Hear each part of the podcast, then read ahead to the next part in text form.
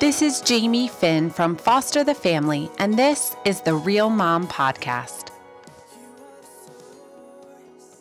It is episode three of season two of the Real Mom Podcast. Today I'm talking to Melissa Corkum. Melissa is the mother of six kids four through adoption. She is also an adoptee, and we have a great conversation today talking about life as an adoptee, the struggle of trying to be enough for your kids, and what real self care, not doing fun things for yourself, but actually putting on mindfulness, actually releasing yourself from guilt of things that aren't a priority. It is so good. I know you're going to love this conversation. So here is season two, episode three of the Real Mom Podcast. Today I'm talking to Melissa Corkum. Melissa is the mother of six children, four through adoption. She's also an adoptee, an author, blogger, podcaster. So I'm excited to be able to talk to her today. I don't know Melissa very well, so I'm going to learn a lot of her story right along with you. But hi, Melissa, how are you? Hey, Jamie, I'm good. Thanks so much for having me. Yeah, I'm so happy to. I was technically on your podcast recently, even though you weren't the one who hosted it. I know, I know. It's so fun. Lisa and I get to swap off the interviewing duties. Um, sometimes we fight over people, but she kind of already knew you, so she she won that coin toss. yeah, I love, I love, love, love Lisa, but I know she loves you, so I'm excited to get to know you. So tell me just about your family. Give us an intro, a 101 to your family. Yeah. So, okay, the way I usually do this is to introduce you to them by the way by the order in which they entered our family. Okay. so, uh, so we started with two kids by birth. So we have a son, PJ, who is 15, and a daughter, Mia, who is 13.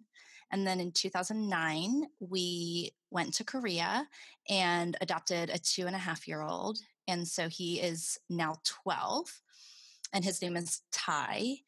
And then in 2012, we kind of did the unthinkable uh, a little bit by accident, but we went to Ethiopia and over a period of like three months brought home three unrelated older kids, te- almost teenagers. They were 11, 13 and 14 at the time. So they so are now by yeah. almost by accident mean? Well, we we were willing to do a sibling group. So we had we were approved for 3, but there weren't any sibling groups waiting. There were two unrelated well actually there were three unrelated kids on the waiting child list for our agency and they told us that we could only bring two unrelated children home at a time. So they made us pick, which was terrible. Oy. So we uh, went to adopt a 13 and 14 year old boy and girl from different orphanages. I don't know why anyone thought that was a good idea, but that's what we did. And then we found out that our son, who was the 14 year old, had been relinquished with another girl who he had grown up with. They had been raised together and they really wanted to keep them together as family. And we did too. And I, as an adoptee, felt really strongly about that. So we jumped through a couple more hoops and brought her home shortly thereafter. So she was kind of by accident. And actually, our Korean adoption was a little by accident too. We were looking to start an adoption ministry and went on a waiting child list just to look. I'm an adult adoptee from Korea, and so I always look at Korean babies. And um, I don't know, actually, I think it was an angel, like a legit angel, gave us his file without, like, just with an email. She said, Oh, you're interested in adopting him. Here's his 40 page referral. Let us know in two weeks if you're in or out. Oh my goodness. yeah. So, wow. so that was our first adoption. And then yeah, so then we brought home three older kids from Ethiopia, all unrelated. And you um, went from three kids to six kids within yeah, a few months. Yeah, and adopted on a birth, birth order and yeah. teenagers. No English. Yeah, teenagers. so basically, like the recipe for just a really happy, easy, normal family life. yeah. Well, and we we were becoming trained as empowered to connect parent trainers at the oh, time. Cool. And so like naively we had already been through an adoption. Yeah, we had already been through an adoption that was hard on us, but we did it without trust based parenting. And so we thought, you know, we've done high school youth ministry before, like our kids were all super excited. We thought, well, like there will be some challenges. Like we weren't dumb to the challenges, but I just, the magnitude of it all was yeah. lost on us until it happened. okay. All right. Well, I want to backtrack and get back to that, but you are the first adoptee that I've had on the podcast. So I would love to just talk about that more because um, the way you talk about adoption, your adoption, isn't necessarily the voice that you hear from many adoptees if you're surfing the internet looking for perspectives of adoptees. So I, I don't even know how to ask this question. Tell us what it's like to be an adoptee.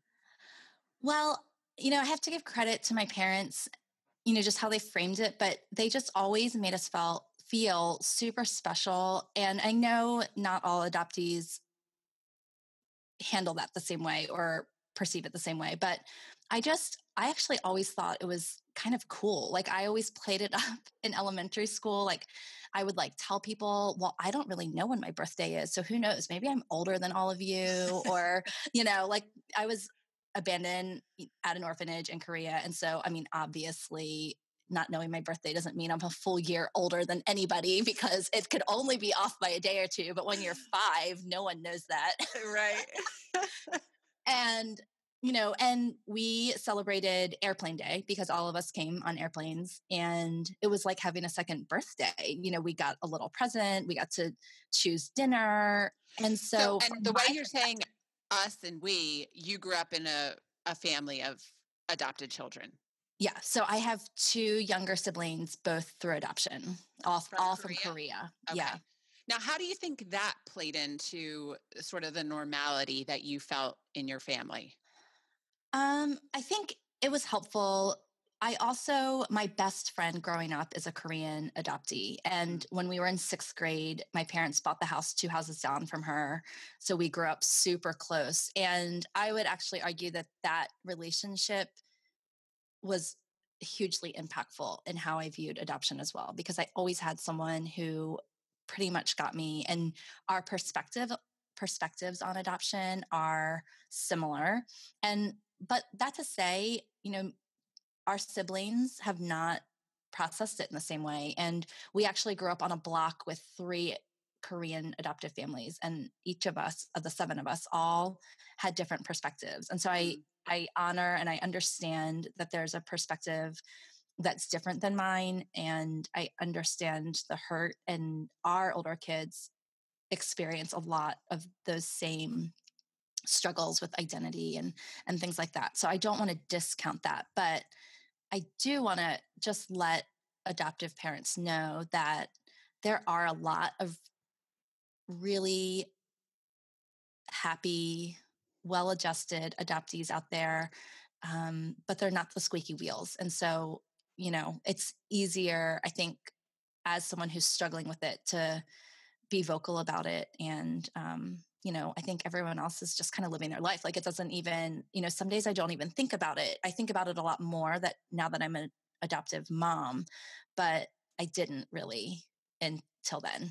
You know, it just wasn't, it really wasn't a thing. Yeah, I I love what you just said. When we started considering adoption, I think if I if I knew what I know now, it would have been harder for me to jump in with faith.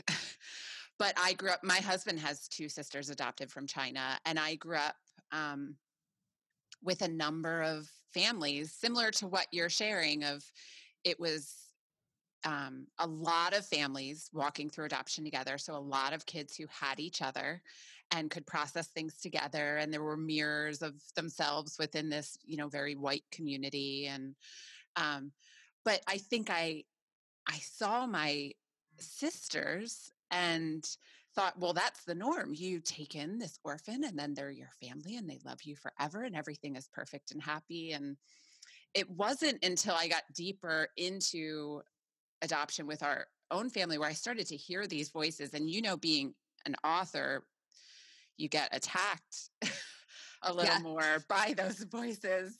And so they became very loud to me. Um, but it was surprising to me because in my experience adoption was just this happy beautiful everyone lives happily ever after kind of thing and it's led me to to even just consider what the experiences of my sisters and others were that I just sort of glossed over. So, how would you say, you know, you clearly loved your family or grateful, all of that. What were the the hidden struggles for for a child who was happy and felt secure? What what was still a struggle for you as an adoptee in your family? Yeah, that's a good question. Um, I, you know, in some ways, before we adopted, some of its perspective, I think I've always had a great sense of humor about just life in general. It's kind of how I tackle everything. And it's exactly mm-hmm. how I tackled the things that were kind of crazy about being an adoptee, you know. Um, and racism. Like I have, you know, in hindsight, until there was a really big conversation about racism in our country over the last couple years, you know, and we have a black son and we've taken in a young adult who aged out of Baltimore City's foster care system and he's black.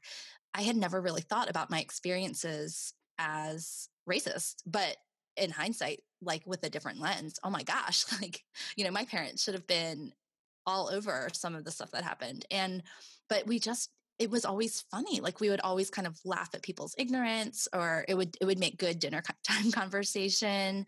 Um, so there's that part. And, and that's just kind of how I tackle a lot of things. When our older kids came home and they really struggled with attachment, that's when I think a lot of my kind of underlying insecurities, and I was always a perfectionist growing up. Like I did all the right things, I was a rule follower, I was a people pleaser. You know, when our kids rejected us, I realized that I had a lot more issues with abandonment and rejection than probably the average person. Mm-hmm. Um, and so that's how it kind of has magnified itself in our family.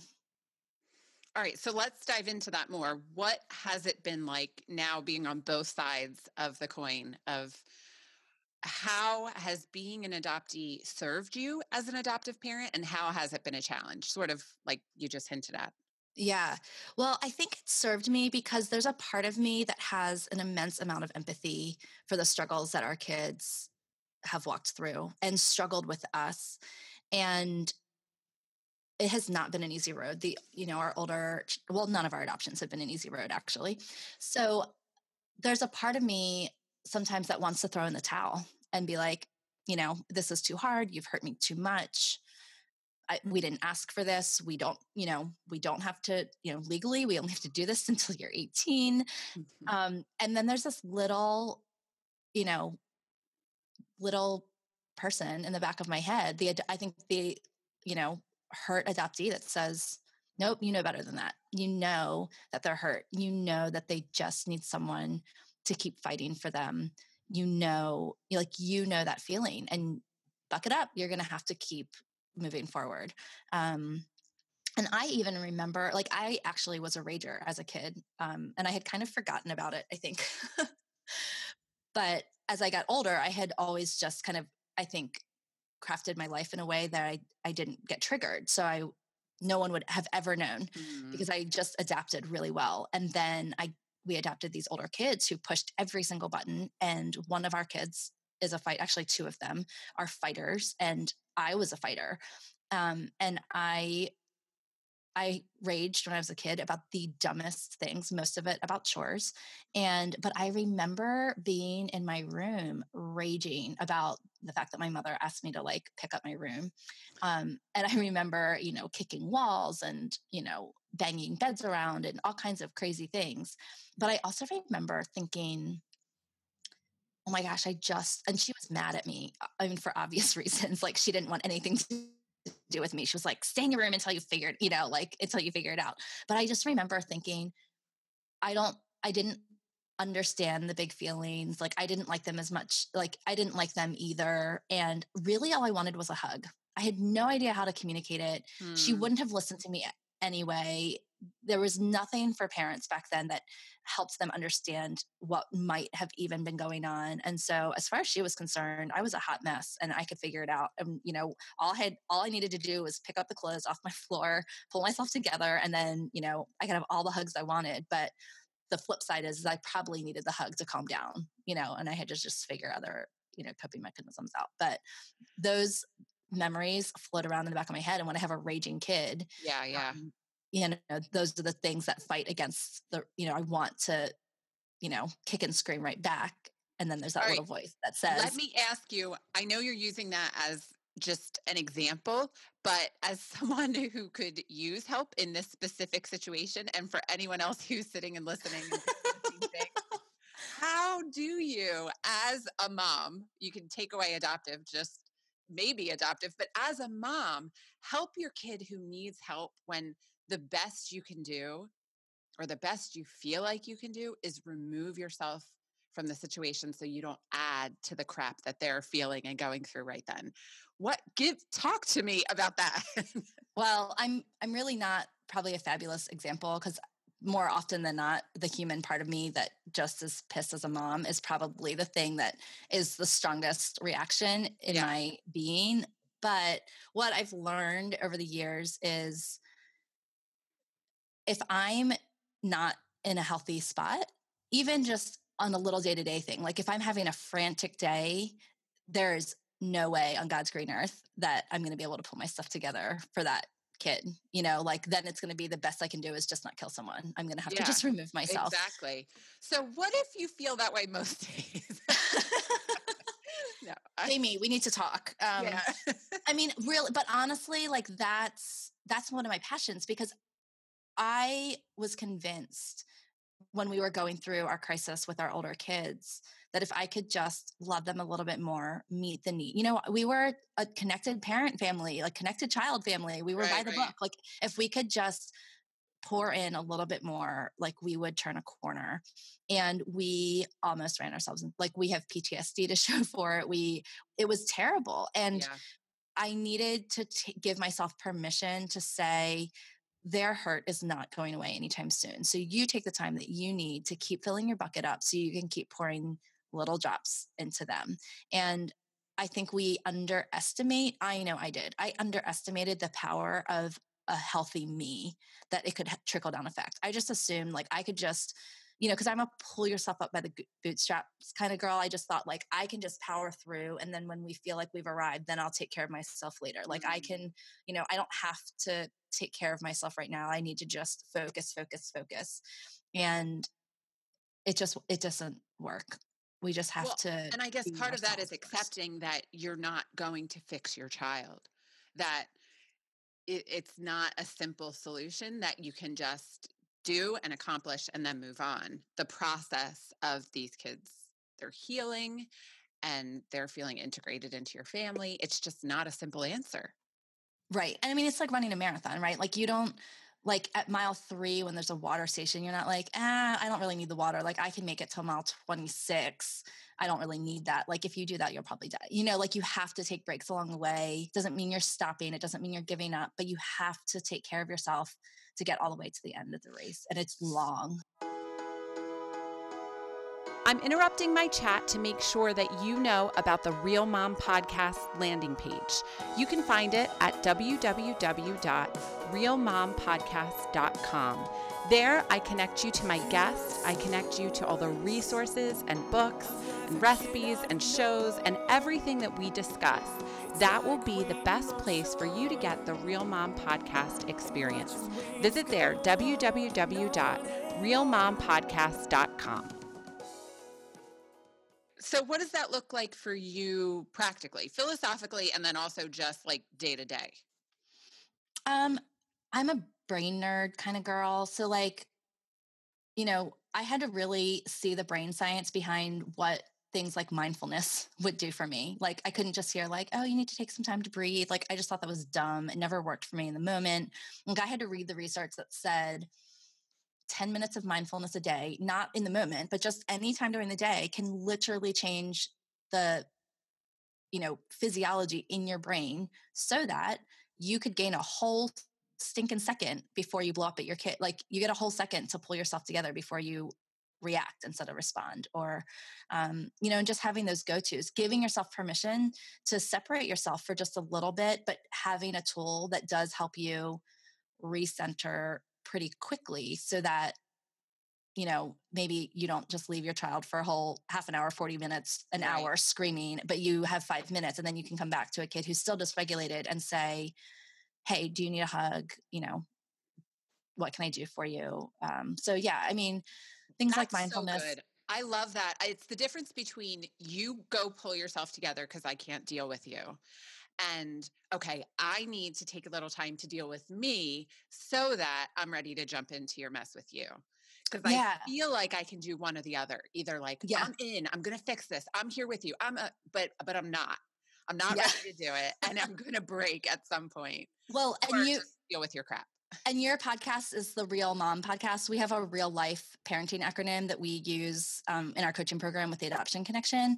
And the R is reflect, like reflect on how you're doing, reflect on how your kid's doing, what might be going on, what are the big feelings.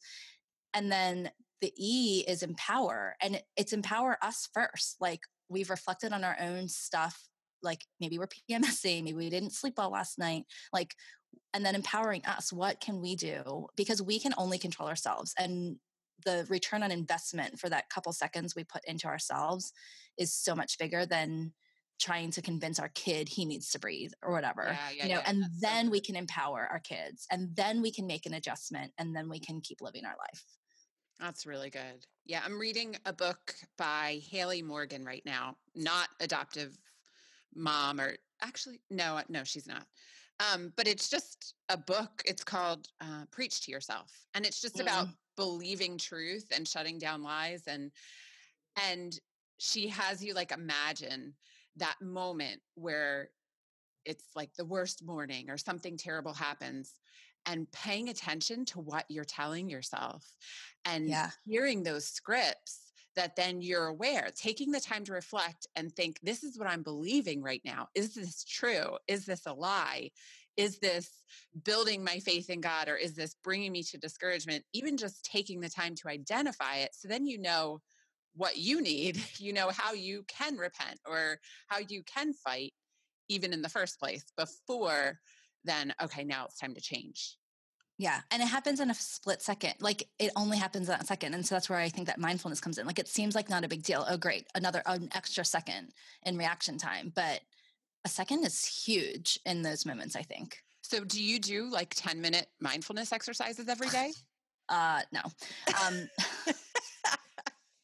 uh, so I do have a reminder on my phone.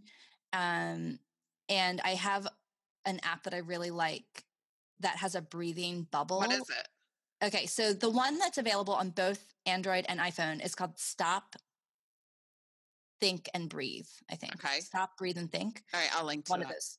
And at the very bottom, like in the settings or somewhere at the bottom, you can find what's called the um, breathing timer, and it it's a it's a breathing timer, but it has a bubble that it expands as you're supposed to inhale and then it has you hold for a certain amount of time and then it like decreases as you're supposed to exhale and so it's enough like where i can focus on the bubble to like keep my mind from wandering yeah and yeah. you can set how long you want it to have you breathe for and i think i'm at like two or three minutes at a time before i feel like my head's going to explode okay. so ideally i would do that like multiple times to try to equal 10 minutes but yeah, I mean, I'm mostly a once a day kind of girl. okay. but I still think it does help. So I think something's better than nothing. Well, and I think even just fighting for mindfulness, like that three minutes is just an intentionality towards I'm going to fight for mindfulness. That then, I mean, you're right, it changes your brain, all that. But even just like positioning yourself to, I want to stop, be slow to anger, slow to speak. And it just makes a difference. Yeah. And it's act it's it's active, you know, like it's not just yeah, yeah, like yeah. try not to get angry next time. Like exactly. I I'm a doer. I need something like I need someone to give me a to-do list or a task. It's like the put on to the put off. Like we need the okay, what is what am I supposed to do? Not just what am I not supposed to do. Right. Exactly. So what does sort of self care look for you? Because I think what can happen when we start talking about these things it's you need to take time you need to prioritize yourself you need to be healthy all that and it can add to the burden that moms feel of i need to do more. So okay now you're telling me i need to fit in 10 minutes of mindfulness and someone else is telling me that i need to go research these oils and someone else is telling me that i need to work out an hour a day and then all of a sudden it's a burden again of all the things mm-hmm. you have to do and the ways you need to be better. I so think what does key, it look like for you? Well the key is expectations right? Like in all the places, not just adding in the self care, but looking at the whole picture. You know, what are you doing that's draining the life out of you? Right, right, right. You know, um, so like for example, this year we are not decorating for Christmas, including not even having a tree. Okay. Um, which is a little bit sad, but it just felt like too much. And we generally, as a rule, don't buy our kids Christmas presents. We have a lot of extended family who loves to do that. And I do love hanging out with people. Like, so I will make time to go to the neighborhood Christmas cookie party or I won't bake Christmas cookies for it, but I'll, I'll go. um, you know, making time for you know different family get-togethers, different you know friend parties, open houses, things like that. I will do that, um, but you know, I don't volunteer for the dance academy right, right. rose. Like I don't. Um, we homeschool in a certain style that does not require a lot of work from. You know, I just give myself a lot of grace to not do. Um, so that's been huge is to just not feel like there's a societal norm that we have to do a certain we you know we haven't had a birthday party for a kid uh in 11 years you know like we just don't do them um sure right, we'll like have a, we'll have an ice cream cake but we don't invite anyone to yeah, it yeah. let me ask you what i can be prone to think and what i can expect others may think is then how do you not feel the the guilt of that because I'm in a similar like oh my gosh I haven't but but then I feel so guilty about it. Oh my gosh, her cousin gets a birthday party every year and she's 5 years old and she's never had one. Like how do you release yourself from the guilt of those things? Um a lot of inner work. Um you know, just really you know, going back to the, the Bible, the gospel, like what are the things that are important? What are the things? And I think yeah, sometimes yeah. we have to write it out. Like what are the our main goals for our kids? Just like we have business goals. I love you know. That. And right. so if we filter everything through like, okay, does a birthday party is that going to help point my person to Jesus? Nope. Right, right, right. Not necessarily. Um, you know, so I think those things, you know, what are our kids watching? What do we want them? How do we want them to parent? Like, do we want to set up the same pressures on them because they watched us mm. throw perfect Pinterest birthday parties. Like, do I want my, like, what do I want my daughter to see me as a mom? Like the mom who got it all right or like the mom who prioritized relationships and just let everything, you know, including the moldy bathroom just fly by the wayside, you know? um, yep, I love that. I think that's huge. Um, and, and, I think there's also this part of me in the back of my mind that thinks maybe you're just an adoptee with attachment disorder. And so you're really just not attached to anything. why you can let go of all of these things. maybe I like your first answer better. no, I love that though. I think we talk about our priorities, but then we don't always live that way. And just like, what do, how do our minutes and our dollars actually on a line item contribute to what we're saying our priorities are for our children, for our, our family, how we want them to love Jesus, follow him, grow in character, but then, you know, throw away thousands of dollars and rule our life by dance recitals. And like those sorts of things are the conversations we're having where I look and say, I can't believe we're not giving this thing to our children, but then have to like reel myself back in and say, but is this really what I think is important for them? Is this really what I want for them forever? Yeah. And I mean, here's the other part. You homeschool, and we have homeschooled in seasons. And, you know, when I look at my 13 year old's friends who are, and all their families are kind of doing the cultural norm thing, and I look at what's important to them and what kinds of battles their parents are fighting with them about. And I look at our daughter and how grounded she is and the things that she knows are important and and some for hard reasons because we've walked through a really hard time as a family. But i think those are the times when i can think okay i think we're like the mom guilt melts away because right right.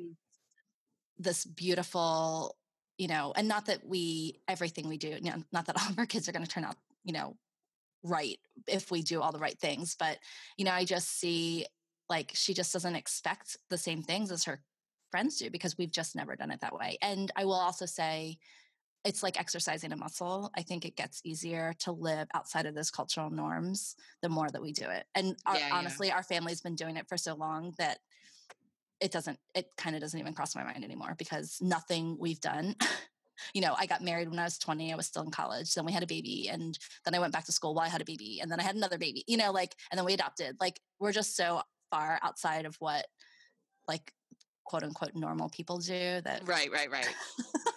it's been easy to be like, yeah, we don't fit in. That's just yeah. I mean, so I mean, all the way down to like this spring, my husband walked away from corporate America. He's like, I'm done. Like, I this this doesn't fulfill me. And he was like, How about you go do something that you like and pay the bills? And I was like, Okay.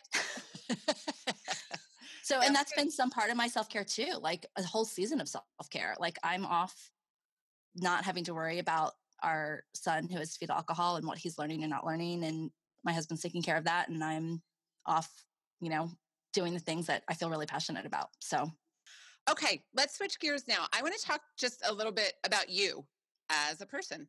What are you doing, eating, reading, watching, listening to? So, what are you doing?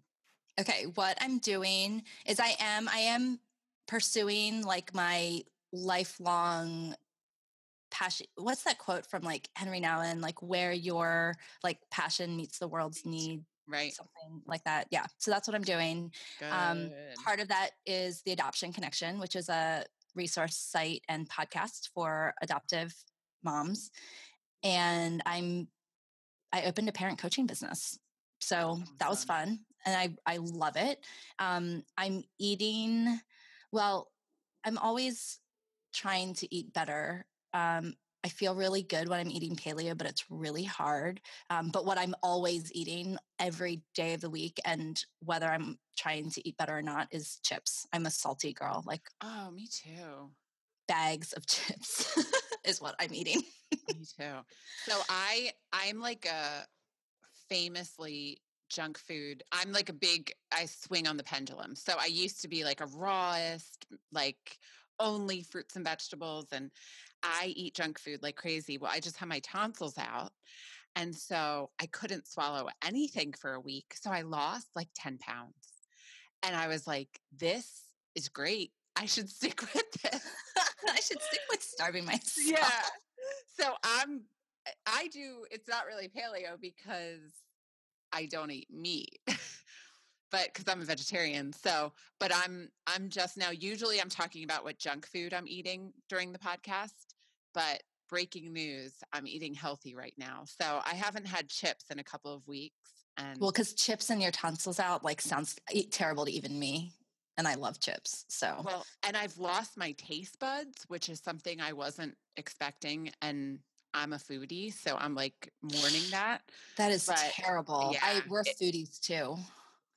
It's not fun at all. But I they're coming back, so I don't think it's like a permanent thing. But okay, oh gosh, chips, I love your answer. Chips is a good answer. All right, what are you reading? Uh, so fiction wise, I love anything Karen Kingsbury, and she just came out with a new book. So I just finished that up. What's it called? Uh, it's called When We Were Young. Okay. And she actually fun factoid uh, is also an adoptive mom. Oh, and that's not not how I found her, but I, she writes the most riveting, inspirational fiction. Uh, and you'll need your tissue box. and then, in the nonfiction world, uh, the book that everyone should read who has children is called Never Split the Difference. Uh, it's a book about negotiating. I don't know. written by like an FBI negotiator uh, Wait, is it a parenting book? No, not at all. But my husband has an Audible subscription, and we listened to this on the way to Georgia for Thanksgiving, and it was fascinating. And the only thing I could think of was where was this book when we were still had a really hard child in our home because and some of the stuff we had kind of already done intuitively but it's just genius nice i need to look that up i have little lawyers uh, one yeah. in particular and well and here's the thing i think it appeals to the dad audience because again like it was not a parenting book it's written by the the nation's top ever FBI hostage negotiator. And oh so he gosh. uses stories from his career to talk about the principles of negotiation. So it's a great business book, but you know, all again, all I could think of the entire time we were listening to it was like parents with kids from hard places need this book. That's so great. all right, what are you watching? Are you um, we person? We kind of are. Um, we are watching This Is Us, which is on a break right now. Um, at least which while also, I think I'm a few episodes behind even because I couldn't even bring myself to watch it. Have you enjoyed this season? Um, I think the season's been slow, but I don't know. Again, this, maybe this goes back to just my attachment, you know, riddled self. And I don't know. I have never. I think I only cried once in the whole three seasons. Are you serious? I just wow. I don't know. It just doesn't it just doesn't get me. Um I'm surprised that the adoption stuff doesn't get you. Cause like that's what gets me. Are you yeah. a crier? Um are you usually adoption stuff? Well, usually adoption stuff makes me cry. So I used to watch like adoption reunions like on daytime television when I was like in high school, and they've made me cry every single time. But I think also we because of our story it's been really hard we have had to do a ton of work and i think it's just evidence that we're just in a we're just in a really good place. Like yeah, we've yeah, just yeah. had to do so much work. And so we can watch it without it re traumatizing us. Yeah, yeah. um, and then, but we are a super snarky family. So we just binge watched The Good Place. Oh, okay. I love Kristen Bell. And, and then we caught up to like the current season that's playing on NBC and now it's on a break. So we're kind of like not sure what to do with ourselves now because what we are watching is all over. But Christmas movies. Well, okay.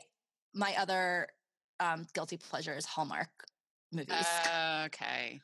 So I I could definitely be watching those holed up in my bed with an iPad. so my best friend was just complaining about like two hours that she lost of her life watching the Christmas wedding planner. Have you seen that?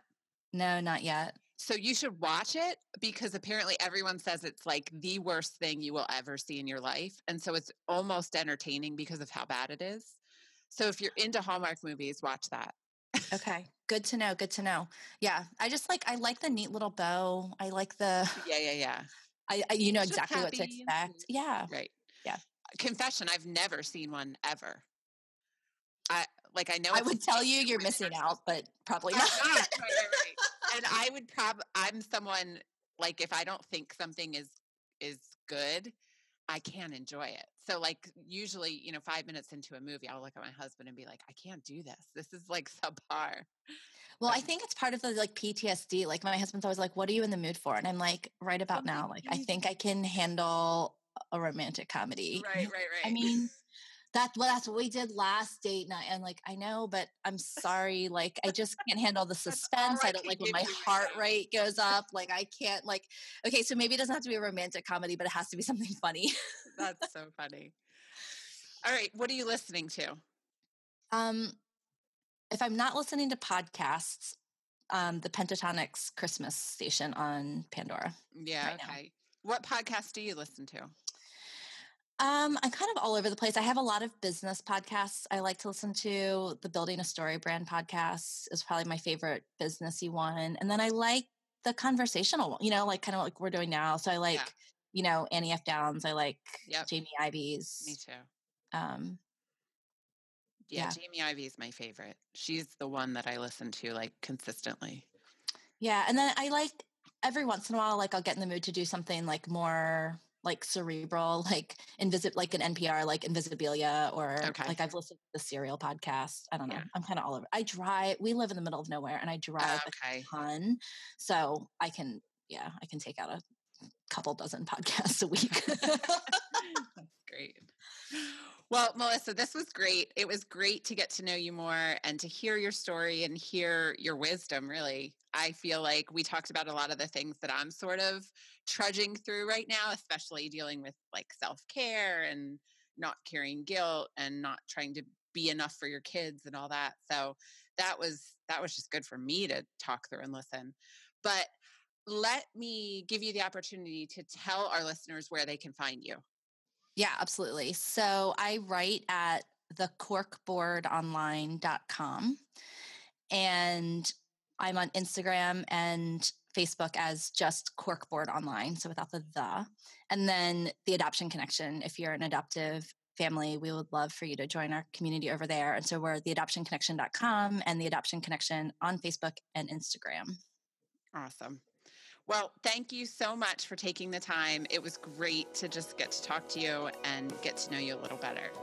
I am so thankful that you had me. It was really fun to talk to you. We're, I don't know, we're, we're not too, too far. Like we're driving distance. So if you're ever like a little bit south, hit me up. I'll pop up 95 and we'll grab coffee. Awesome. Let's do it for sure.